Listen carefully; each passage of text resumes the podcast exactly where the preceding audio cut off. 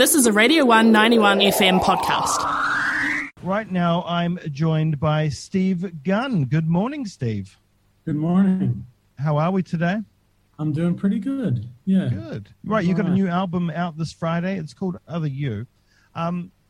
What I've found so interesting, I guess, right off the bat, was that, you know, I turned the record on and it was the softness of your vocal tone on this record. It's something that we haven't heard on the last couple of records, but it kind of reminded me of the title track from Way Out Weather. There's a gentleness to the tone and a kind of confidence. Yeah. That's a very good observation. And it's true. I believe that's true with the sound of my voice and the general tone of the record. I made that record with a very close friend of mine named Justin Tripp, who I grew up with in Philadelphia. And he's gone on to produce a lot of music, and he's a wizard on the synthesizers and a composer and just a generally amazing musician. So I made Way Out Weather with him, and some bunch of years have gone by, and I've gone to many different studios, but I kind of wanted to get back to that sound and to the way that we made that record. And I asked him if he wanted to do another one, and he was really into the idea. And so we just started writing demos and sending them to him, and we kind of started working on stuff together. And with that record in mind, and how that record we recorded in like 3 or 4 days, and we kind of didn't know what we were doing, but we were really like we felt really like free, and it was a really open. We never really questioned anything, and yeah, we were just working with our own abilities, and we weren't trying to do anything we were incapable of doing. Kind of, we had nothing to prove, and it was fun, and we just wanted to kind of try it again, and it did. We're both obviously in a different place, and he's out in LA, and we really wanted to work with this producer Rob Schnaff, who's an engineer, and so we started talking to him, and he was really into the idea, and it worked out really well because he's also a master at what he does, and he helped us really kind of form these songs and give them space and. Just, you know, all those sort of synth stuff and generally the sound of the guitars and my voice, particularly my voice. Yeah. Rob was like very good at facilitating that and helping us, you know, get it right. So it's like the three of you, because you mentioned capabilities, and it's like you said you didn't go outside of your capabilities, but the three of you have three different sets of capabilities, right? So when you bring them all together, you've got this vast array of talent and knowledge. To be able to put a work like this together. So it always helps to have friends, I guess. Yeah, it was like a hive mind. Yeah, you know? Yeah. Also, particularly because it was lockdown in Los Angeles, and it was the three of us working together. No one really came in. No, you know, we would get like pizzas delivered, and they would leave them outside. That kind of thing. Oh yeah, I know. Yeah, I know you guys know. So we had all the time in the world, and we were working long days, and we really got immersed in the music. And it's true, like each of us have something different to bring to the music, and I really benefited from them because they helped me. You know, like Justin knows me so well, so he could be critical. And I trust him knowing me so well. We kind of had this really sort of like hard and like big level of trust. And if he said like, dude, don't sing it that way. That sounds ridiculous. Or, you know, he would kind of, you know, sometimes tease me and I would be like, okay, like I had no problem with listening to him. You know? Yeah. And Rob was just, like such a cool facilitator of just doing what he always was like, just do what you're doing. Like, don't worry, don't overthink it. Go in there and play the song, sing the song, feel comfortable. and we're going to make a record, and it's going to be fun. Like, there was never any stress. There was never any like, oh God, like you're not doing it right. Or he kind of was harboring me in my own sort of, and he kind of figured out what I could do and what I couldn't. And he was a really good coach as well. I know that sounds corny, but he coached me with my singing, and I kind of got into like I did a lot of vocal harmonies, which is something I'd never done before. And I was singing in a really high range that I kind of didn't even know I could do. And, you know, just being in there for so long, I was just like, let me try this. And he was like, okay, yeah, wow. I didn't know you could sing that high, you know, that kind of stuff. Yeah. It's a lot of experimenting, you know? Yeah. The record's kind of seasonal in a way, because, you know, like you said, you recorded it in LA. It's winter back home in Brooklyn at the time. Yeah. And so I assume some of the writing, quite a bit of the writing, would have been during those colder months, autumn into winter. Yeah. Then you escape. So there's a great juxtaposition there. You're taking songs written in this kind of dark, cloudy atmosphere of Brooklyn in the middle of winter, and then taking them to sunny, sparkly, everlasting summer that is LA. Do your surroundings and the climate have an effect on how you recorded the record? And do you think it sounded different than it would have sounded if you had done it back home in Brooklyn? Yeah, I think so. I think I got really into the idea of doing a kind of I wouldn't call it a destination album, but I wanted to get out of New York. I've been here forever. I've made most all of my records here, and I was really interested in, well, particularly because of working with Rob, but I just wanted to be in a different place, and I felt like it really helped me focus and not be distracted. And I certainly think like. I have a lot of friends who live in LA, and I wanted to kind of involve my community out there with the record and kind of tap into what the studios offered and what was going on out there. Uh-huh. And also Justin and I talked a lot about the way we wanted the record to sound. And it does sound a lot brighter, and it does, you know, kind of reflect perhaps this sort of sunnier aspect of what I do. Yeah. And I spent a lot of time out there, and I did some of the writing out there, and, you know, went out, and I got, you know, there's nothing else to do. So I was just toggling back and forth from my place to the studio. But I also, if there was a moment free, I would just drive out to like the coast and just hang out and just sit by the ocean and kind of soak in the landscape, and then come back and write or work. So I think like just that relationship really helped the music and reflects in the two. Because, I mean, you could do that in New York, but the coastlines are so different, right? Yeah, it's a different... I actually go out to the beach here quite a bit, and I think people fail to realize how beautiful it is. I think certain busy times of the summer it's very packed, but if you're there later in the day, for instance, like at like 5 p.m. to when the sun comes down, it's really gorgeous, beautiful beach, and it's big. So there's different places to go and explore. Mm-hmm. But it's not California beach. There's a whole different... That's a whole different experience, you know. Yeah. I was going out in California. I have a friend who lives in Malibu, and I went out to visit him, and it's just a dream. It's like walking around in like Never Never Land, you know. It's amazing. You mentioned friends out in LA, and you've got a lot of contributors on this record.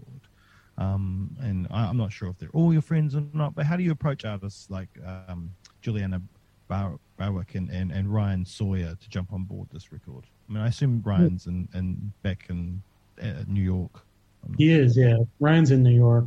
Ryan is someone who I've known here in New York forever, and we actually got a little bit closer during the pandemic. He was using a venue as a practice space, a venue that was closed that he worked at.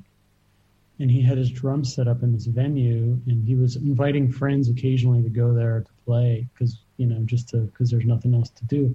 But he was practicing there every day and inviting people. So I went there a couple times and played with him and other collaborators just for fun, This big, huge empty venue, with nobody in there, and we could just do whatever we wanted. And his friend was recording, so he recorded a ton of different stuff. Most of it was sort of improvised music and just kind of a general hang. But Ryan and his playing, he's just an incredible drummer. I mean, he plays with jazz musicians, everyone, rock musicians, and he's really intuitive player. And I knew that I wanted him to play on this record, and I willing to come out to LA to play on it. And funny because when I told Rob, I had a friend from New York that I wanted to play on the record, he's like, "What? Like, I know 18 drummers I could call." He live 3 miles from here that could come and play. And I was like, no, you'll see. And then when he showed up and started playing, Rob was like, "Oh, okay, I get it. Because Ryan really, he swings, he kind of elevated the music in a way that I was hoping he would, and I knew he would, Yeah. And to get just like a very advanced, just straight drummer, I felt like wasn't really what I was going for. And I'm really happy that he made it. And he's someone who I share a rehearsal space with and play with a lot now. And he's a force of nature, Ryan.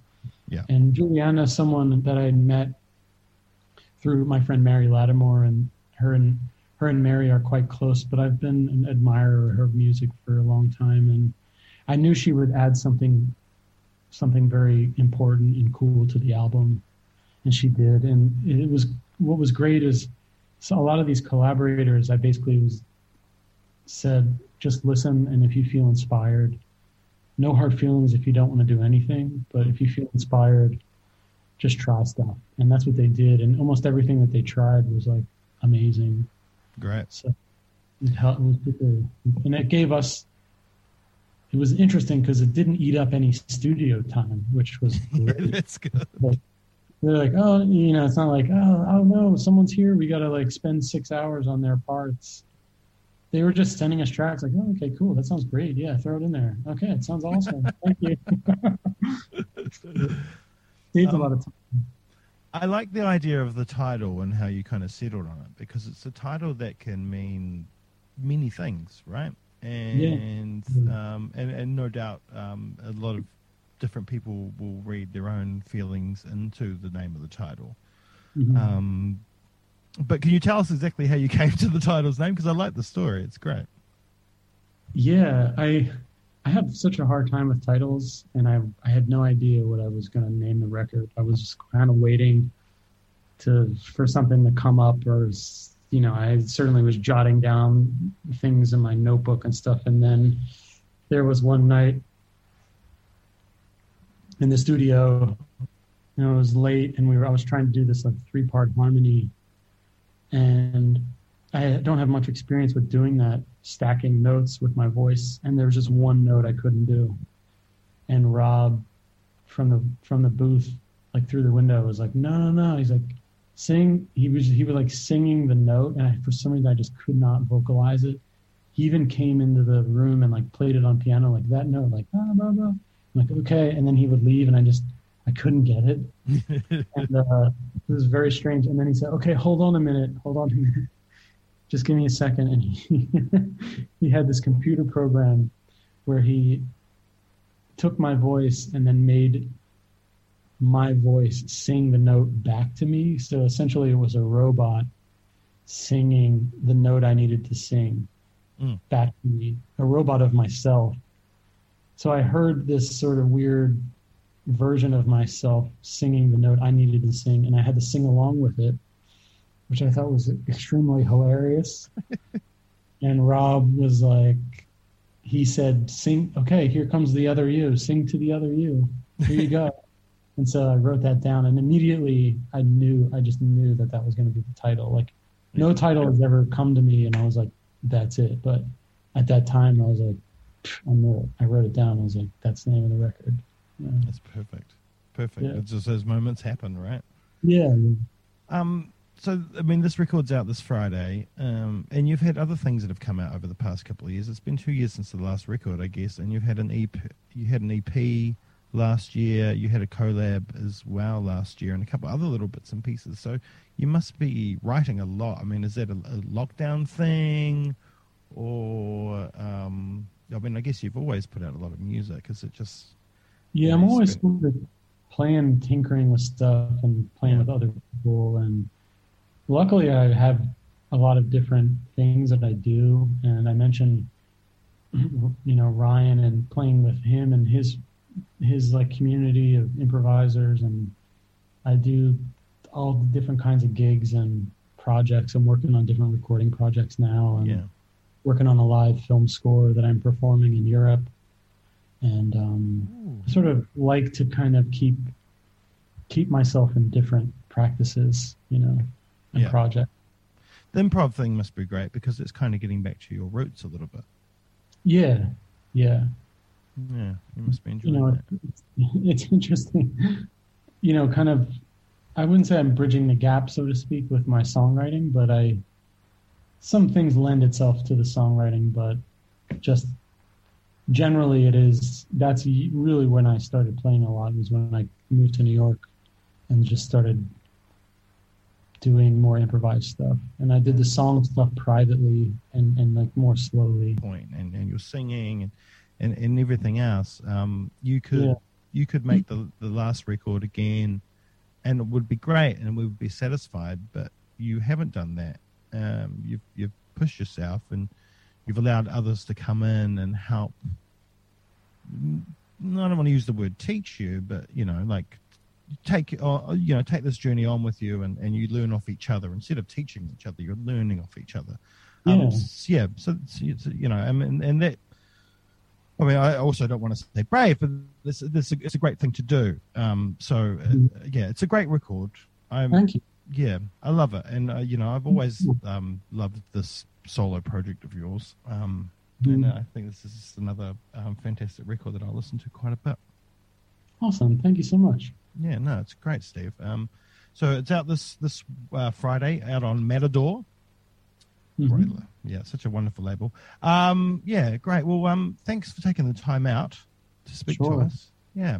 It's all is well in Dunedin. Other You is out on all good streaming sites. You can buy the record too on Bandcamp or on go to Steve's website and you'll be able to find it there, or Matador as well. Once again, Steve, pleasure to talk to you again. You too. Yeah. Have a wonderful day. Have a wonderful release day. And hopefully we'll talk again. Okay. Thanks, man. Thanks.